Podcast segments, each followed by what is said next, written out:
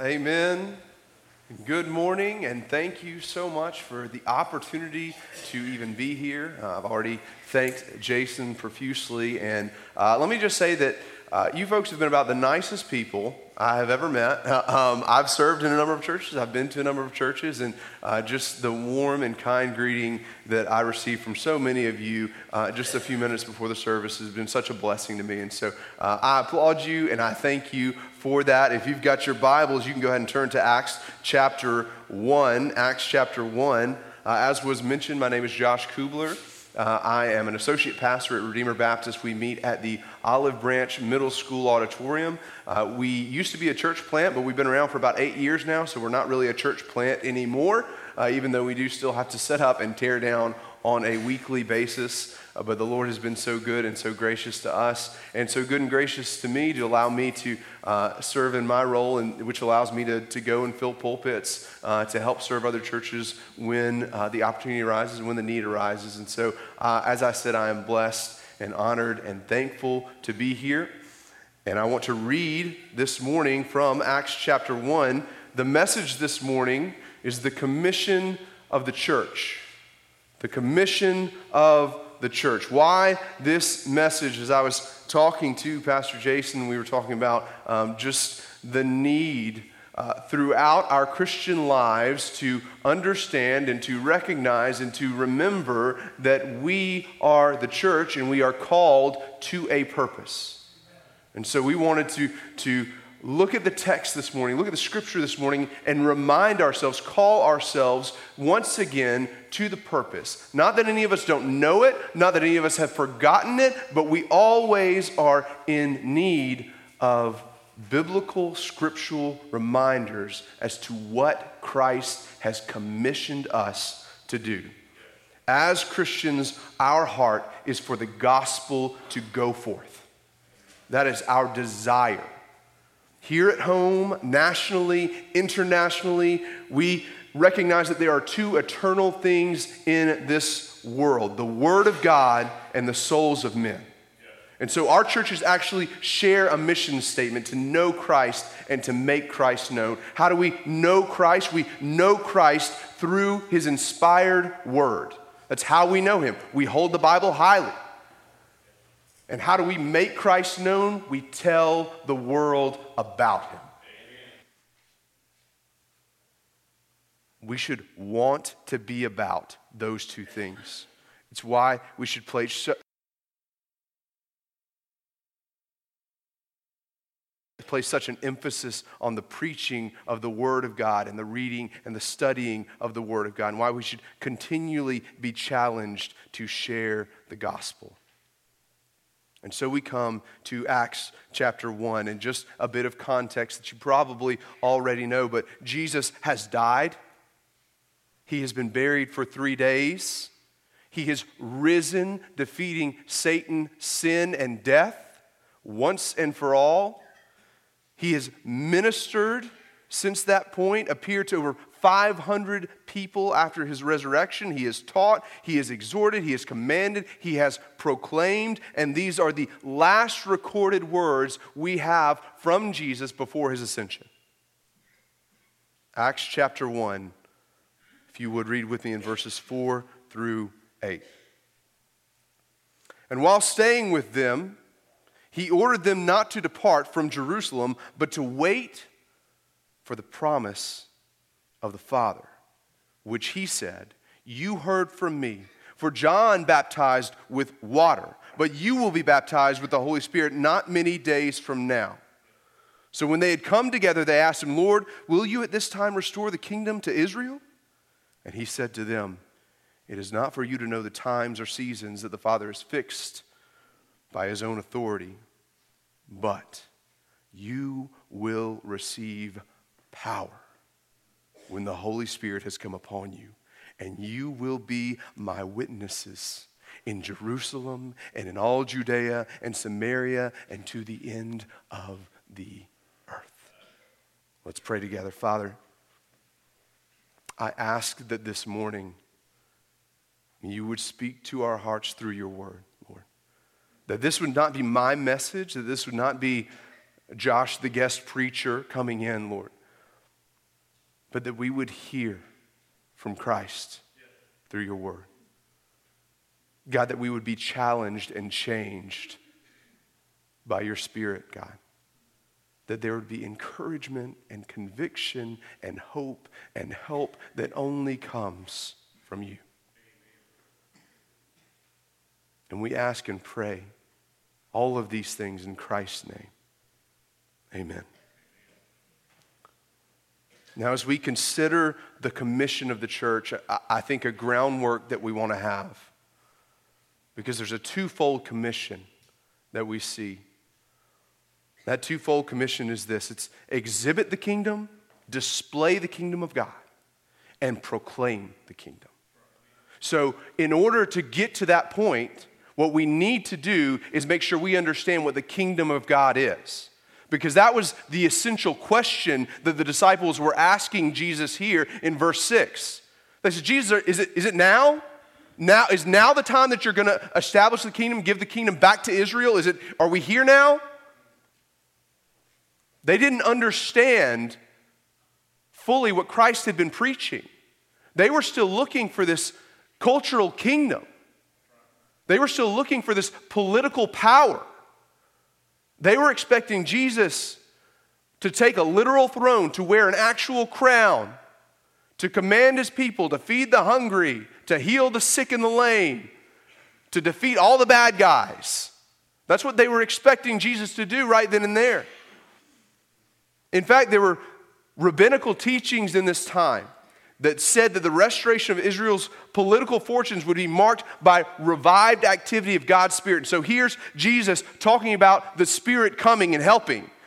That they had to remain in Jerusalem because God was going to send the Spirit and that they would have power through the Spirit. And so they're thinking, oh, well, if the Spirit's coming, that means that Israel's going to be back on top.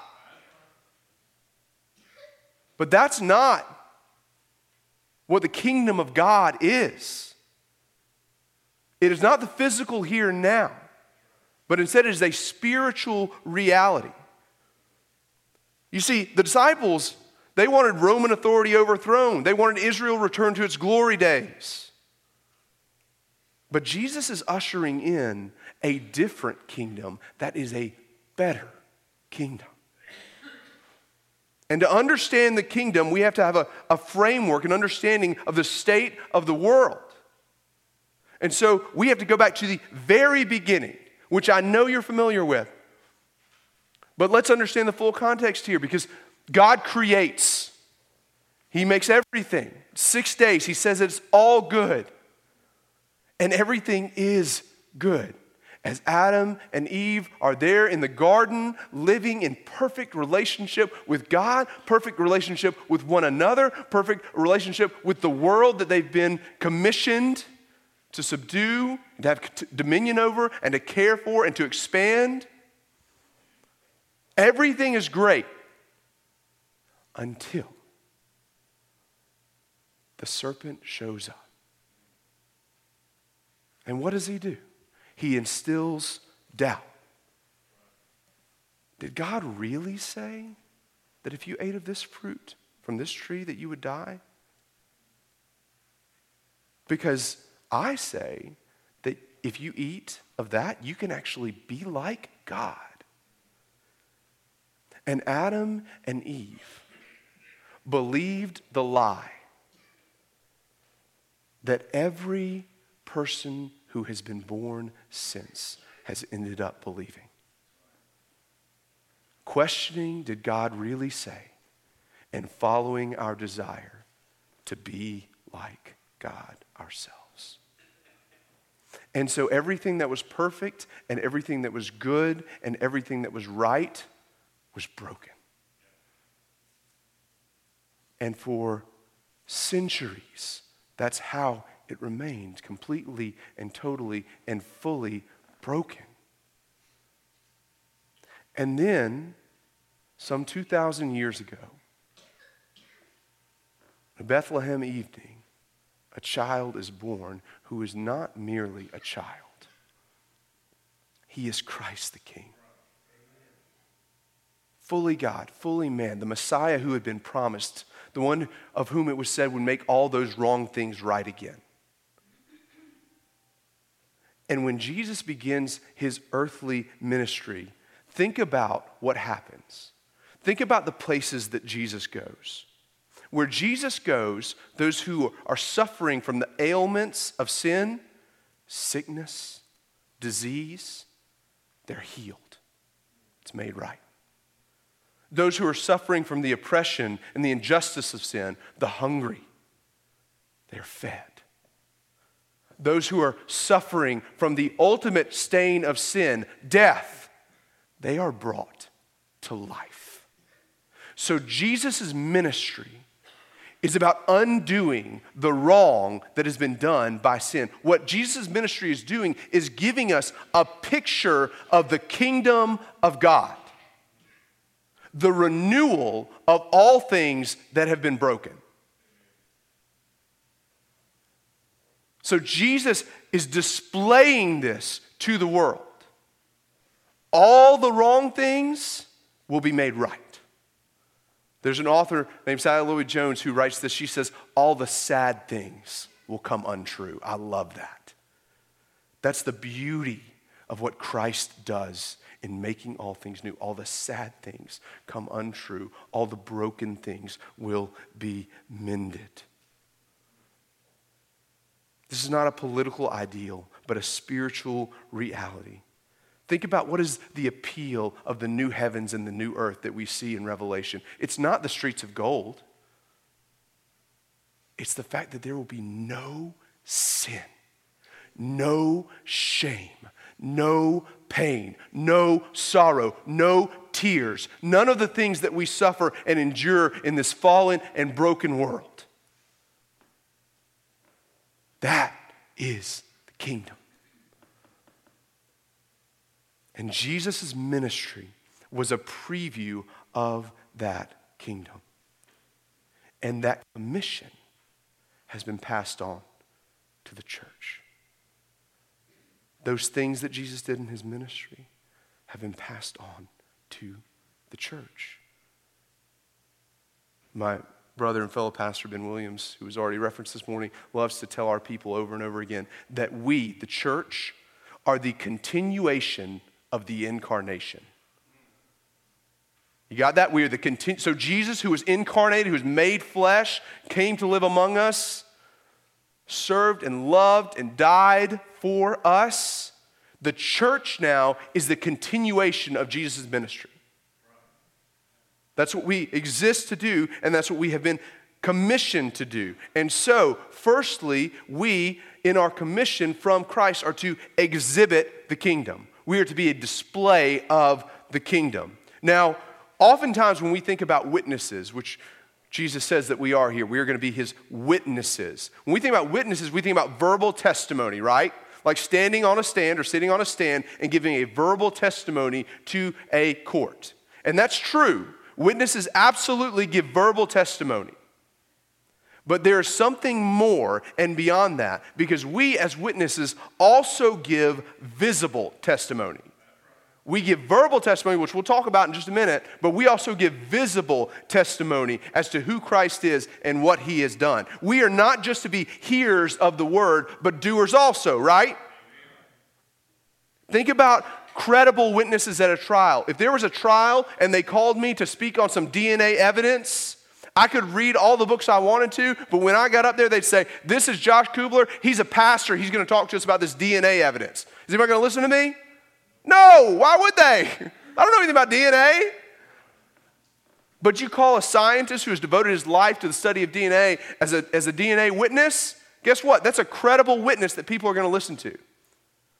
So I may say the same things he does, but I don't have any background in it. I don't have any real understanding of it. It's just words off a page.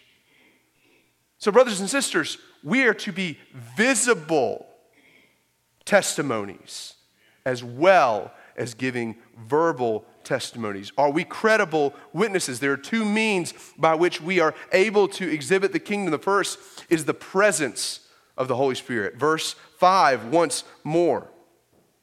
Jesus says, For John baptized with water, but you will be baptized with the Holy Spirit not many days from now. He was referring to, of course, Pentecost. as the disciples are gathered in the upper room praying, wondering what's next, unsure of how to continue without Christ. And suddenly, the Spirit is sent and rests on them with tongues of fire, the scripture says. And they go out and they are speaking to people in their own languages and sharing the gospel. Peter preaches on the steps of the temple, and thousands are saved. Uh, this incredible, incredible movement that is empowered by the Spirit of God. So, how do we exhibit the kingdom? First of all, through the presence of the Holy Spirit. 1 Corinthians 3:16 Paul reminds us, "Do you not know that you are God's temple and that the God's spirit dwells in you?" So if you are a follower of Jesus, if you have given your life to Christ, surrendered of yourself, then the spirit lives within you. His presence is there.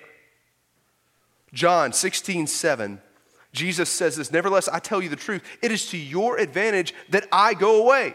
For if I do not go away, the helper will not come to you. But if I go, I will send him to you. So Jesus gives this incredible truth that's kind of unbelievable to us. He says, Listen, it's better that I'm not physically here and that my spirit is living inside of you. We don't often think that way, but that's what Jesus told us. We often think, oh, I just wish Jesus was here. I do wish Jesus was here, don't get me wrong.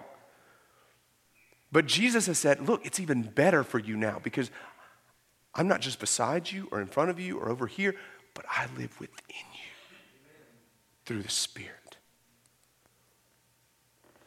Now, what does this have to do with exhibiting the kingdom?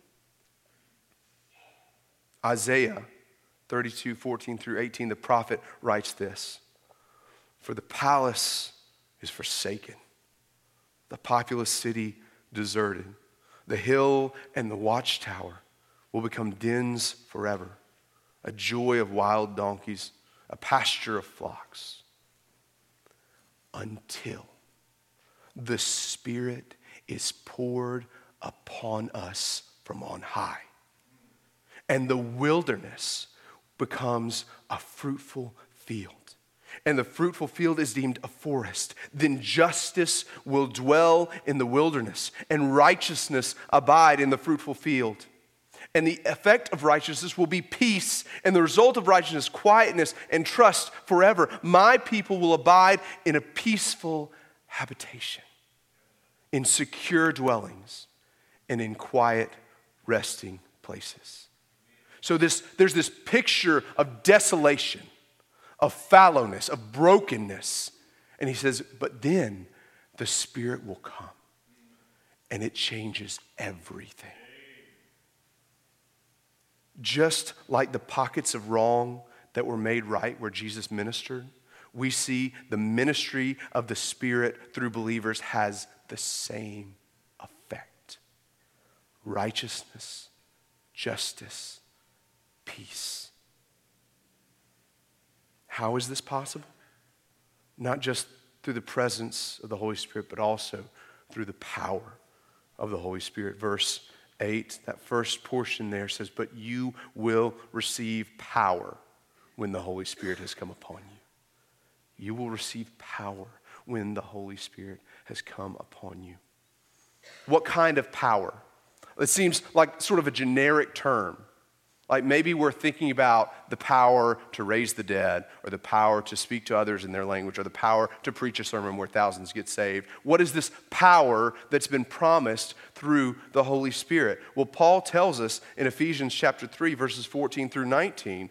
Pay attention. This is what he says For this reason I bow my knees before the Father from whom every family in heaven and on earth is named, that according to the riches of his glory, he may grant you to be strengthened with power through his spirit in your inner being. Why? Listen to what he says next. Strengthened with power through his spirit in your inner being, so that Christ may dwell in your hearts through faith. That you, being rooted and grounded in love, may have strength to comprehend with all the saints what is the breadth and the length and the height and the depth and to know the love of Christ that surpasses knowledge, that you may be filled with all the fullness of God. That is the power that we receive in and through the Holy Spirit. Now, it may not be the power that you were thinking of. You may have been wanting some of that other power that you see in the New Testament.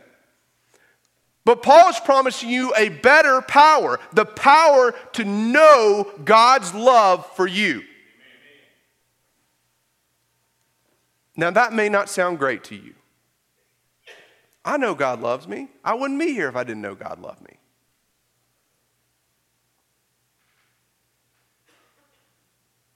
But it's not something that we could ever naturally understand or appreciate.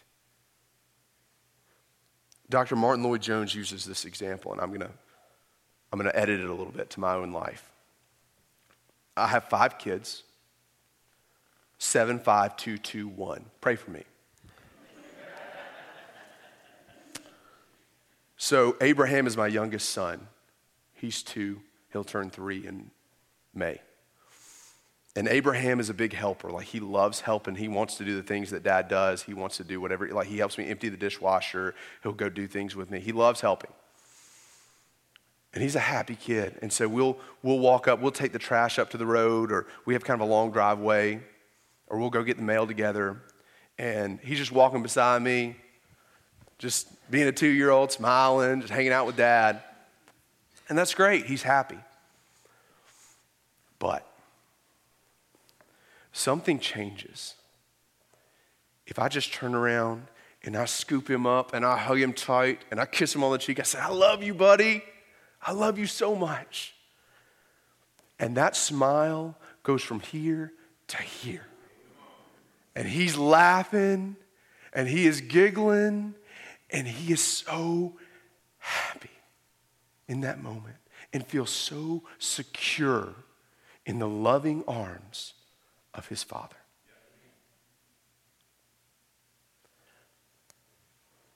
And listen, that pales in comparison to the security and love and hope and peace and comfort we find in this love from God. When I set that boy down, he could take on a pack of wolves. He's ready. To know the love of God, to understand, not, not just to know that God loves us, but to know that we are. This is, this is the incredible thing about the love of God to be fully known, right? And still fully loved. So, whatever it is that you are most deeply ashamed of in your life, that you would be embarrassed to even whisper to the person sitting next to you, God knows that and He loves you more deeply than you could imagine. There is no greater security than that, brothers and sisters. That is the power of the Spirit. We can understand that because on our own we will never grasp that.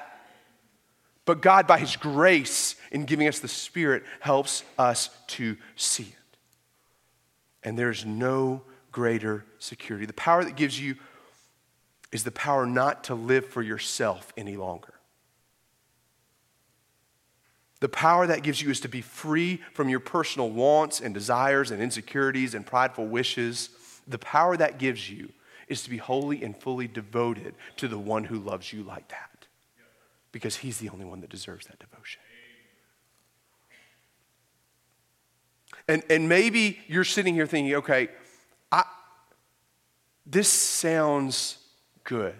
Like, I do think we should probably display the kingdom and exhibit the kingdom in our lives. Like, I, think that's something we should probably do, but I don't, it sounds hard.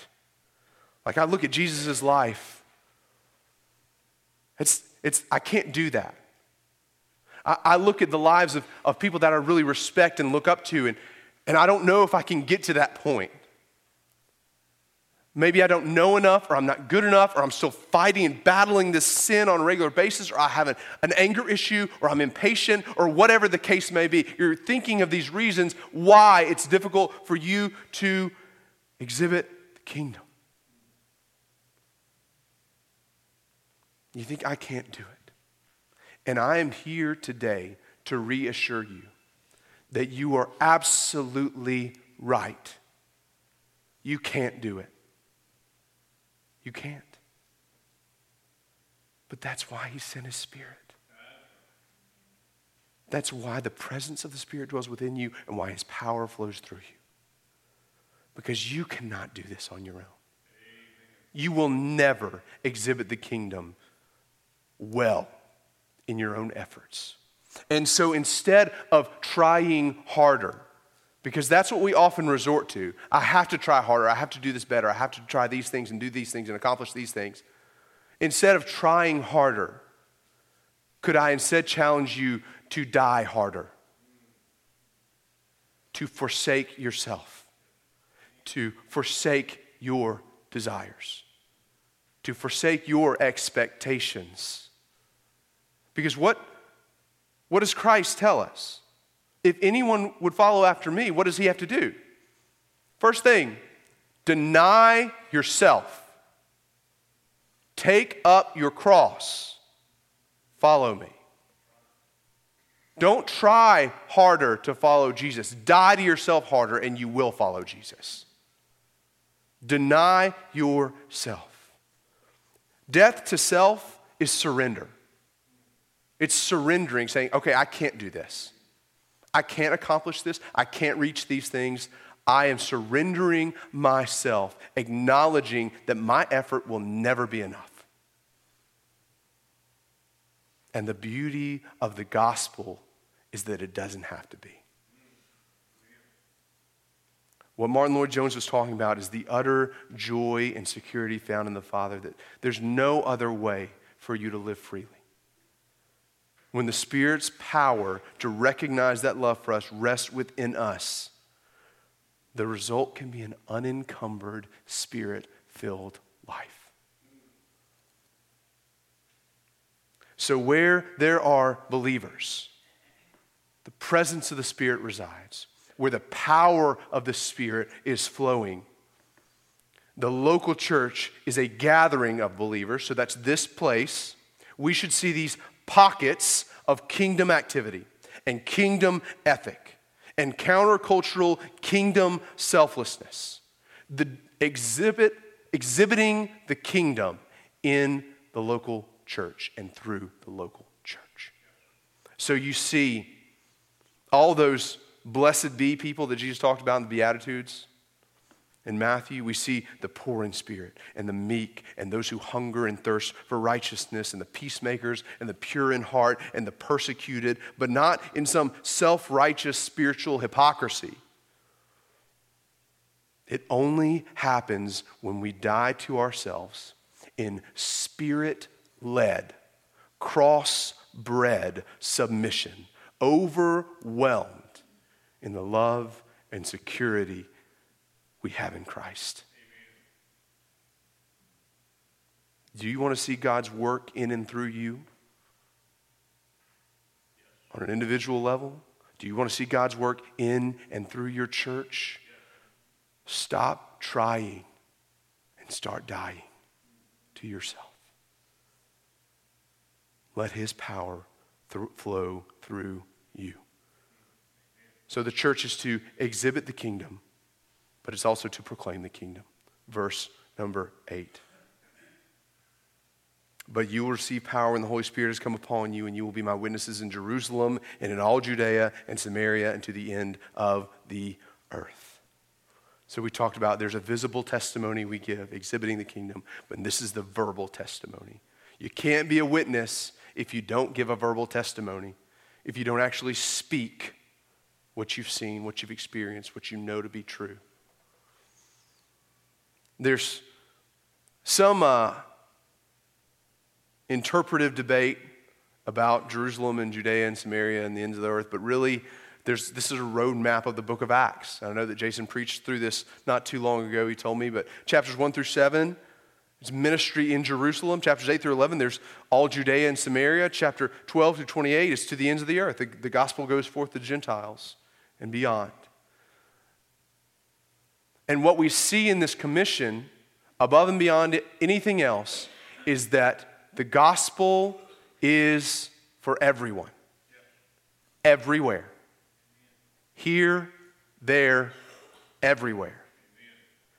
And so, first of all, we are to be witnesses at home. We're to be witnesses at home. Acts 4:33. We see the apostles do this, and with great power, the apostles were giving their testimony to the resurrection of the Lord Jesus, and great grace was upon them all. They were empowered by the Spirit to proclaim the good news. Not just the apostles, not just the first century church, but you here today. The same Spirit resides in you. The same commission has been given to you. We tend to have this skewed idea of missions, unfortunately, that, that it only counts as missions if you pack up and go somewhere. Or these, this elevated view of missionaries.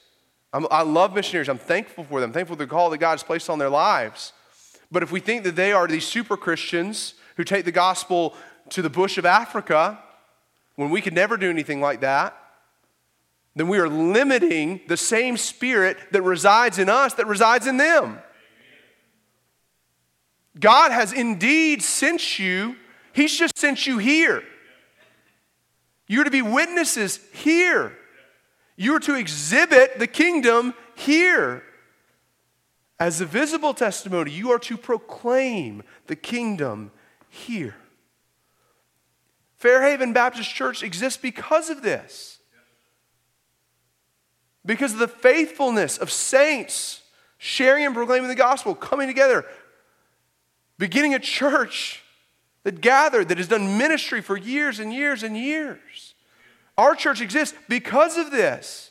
Not because we are called to go to Southeast Asia, but because we are called to go to Olive Branch, Mississippi, to faithfully proclaim the Word of God to faithfully exhibit the kingdom of God.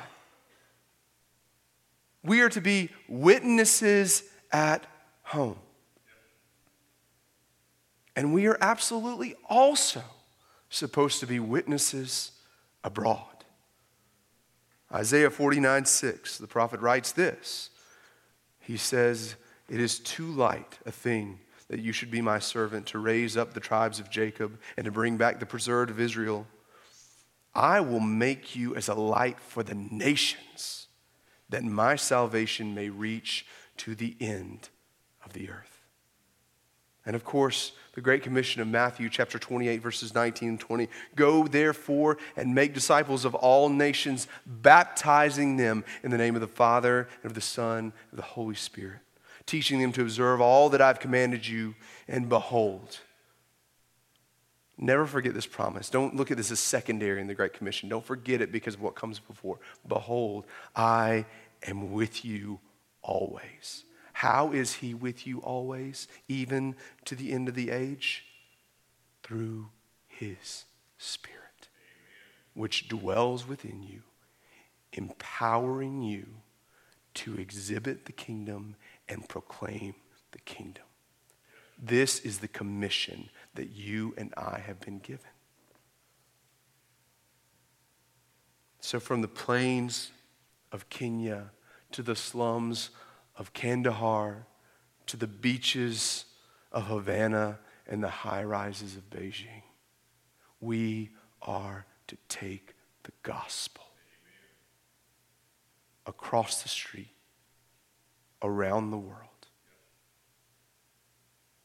exhibiting proclaiming the kingdom of God.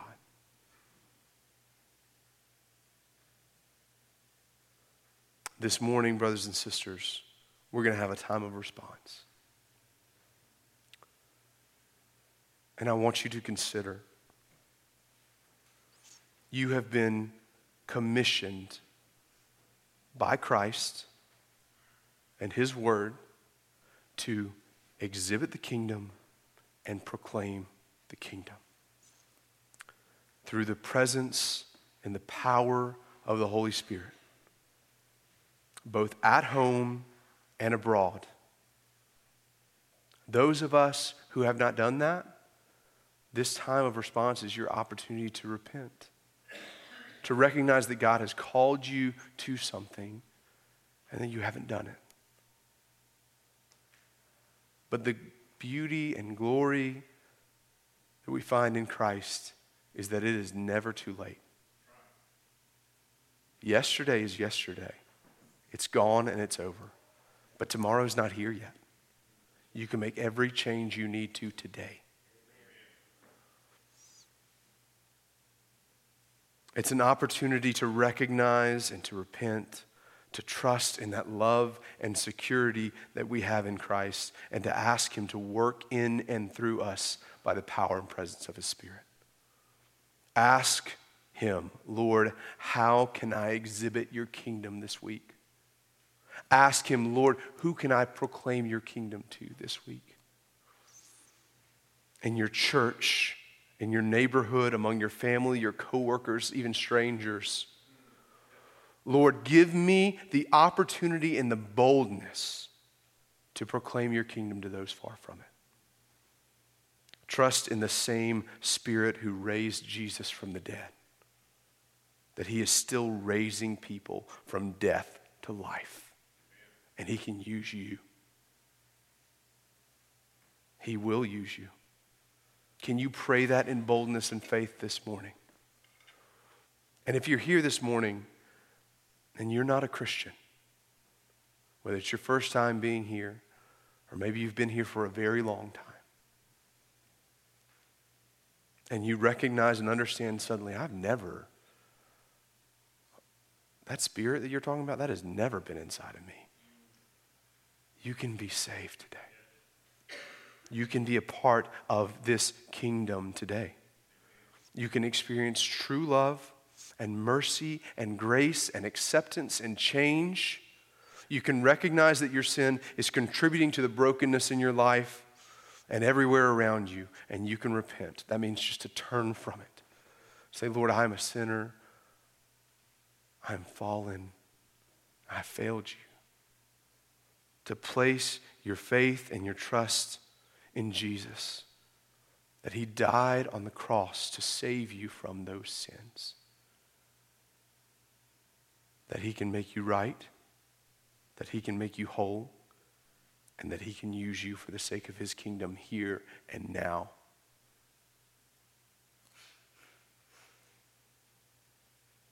The God of the universe wants to use you for your good, for the good of others, and to bring himself glory. What greater calling could there be? Let's pray together. Father, we thank you for your word. We thank you for the commission that you have given us.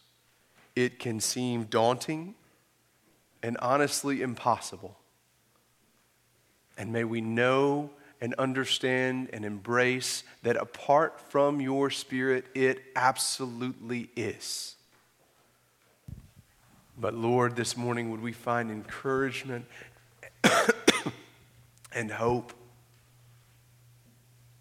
in the fact that you have not left us alone, but that you have indeed sent your Spirit, that you have indeed empowered us through Him to exhibit your kingdom and to proclaim your kingdom.